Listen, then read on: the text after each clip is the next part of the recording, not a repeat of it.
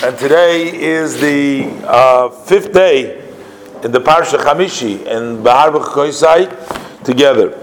So today is actually a very tough Parsha. It talks a lot about the rebuke, the punishments uh, that the Jewish people will receive if they don't listen to Hashem and to the Torah. But the final words, it always ends with comfort. And there's an interesting verse in verse Membeis. It says over there, "V'zocharti as brisi Yaakov." Hashem says, I will remember my covenant with Jacob. And then the verse continues, V'af es brisi Yitzchak, even and also my covenant with Isaac. V'af es brisi Avraham ezker. And also the covenant of Avraham I shall remember. V'ha'aretz ezker, then I will remember the land.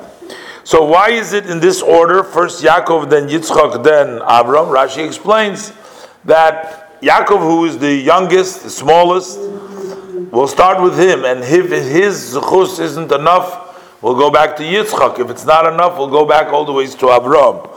Rashi also comments on the fact by Yaakov it says v'zacharti, I'll remember. By Avram it says bris Avram ezker, but by uh, Yitzchak it doesn't say remember, it just says v'af es brisi.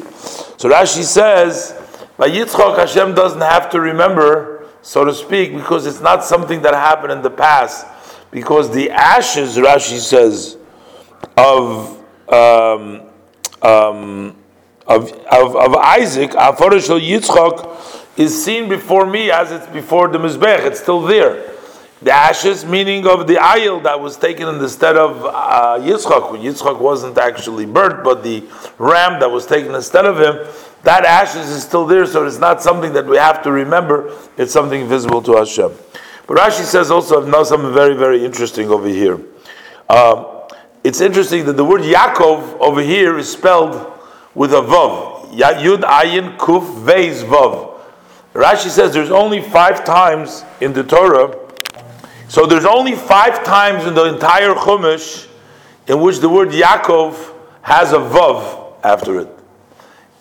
There's also five places in the Chumash which Eliyahu, not in the Chumash, in Tanakh, which Eliyahu's name is lacking a Vav.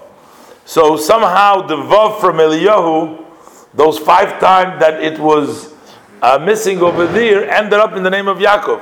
And Rashi explains why is that? Because Rashi says Yaakov took one letter of the name of Eliyahu as a guarantee that he has to come and notify about the redemption that's to come. Or else your name is not there, your name is not going to be held. Yaakov in five times is holding up. We have to explain why is it five what the meaning of the letter, but this whole concept that Yaakov is holding on.